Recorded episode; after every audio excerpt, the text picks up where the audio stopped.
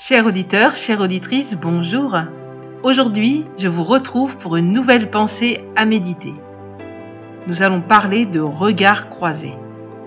Si vous le voulez bien, je vous invite à lire maintenant avec moi dans Luc chapitre 22 les versets 61 et 62. Le Seigneur se retourna et posa son regard sur Pierre.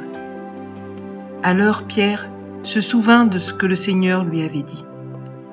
Avant que le coq ne chante aujourd'hui, tu m'auras renié trois fois. Il se glissa dehors et se mit à pleurer amèrement. Comme ce croisement de regards a dû être terrible.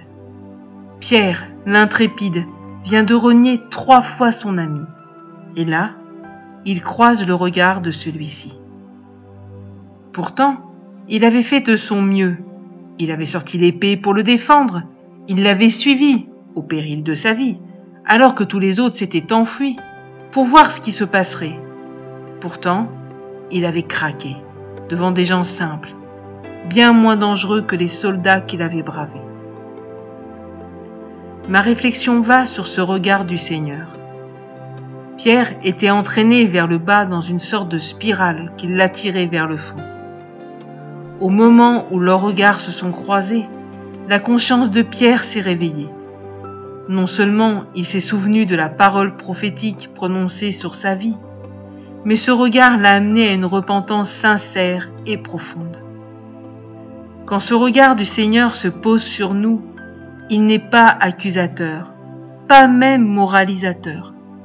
C'est comme si le Seigneur disait, Tu as failli, mais je t'ai déjà pardonné. Je me permets de penser cela parce que Jésus a eu un entretien particulier avec Pierre après sa résurrection. Dans ce face-à-face, pas de reproche, pas de ⁇ je te l'avais dit !⁇ juste une question. Pierre, m'aimes-tu?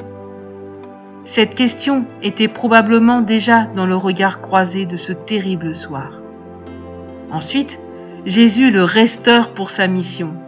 Entre autres termes, nous pourrions dire ⁇ c'est bon, on n'en parle plus. Deviens le berger de mes brebis. Mais bien aimé, vous avez peut-être failli, même gravement. Vous avez peur de croiser le regard du Seigneur et vous fuyez loin de lui. Comme Adam, vous avez peur. Peur de sa présence, peur de ses reproches, peur de croiser son regard. Pourtant, si vous venez vers lui, vous verrez que ce regard ne vous condamne pas, au contraire, il est plein d'amour.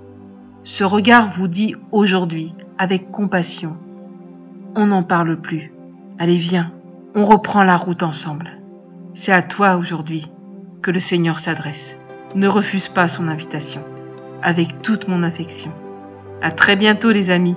Je vous souhaite une excellente journée et n'hésitez pas à nous faire un retour, à nous poser des questions ou à nous partager un témoignage sur www.mfpg.be. Je vous dis à très bientôt. Au revoir.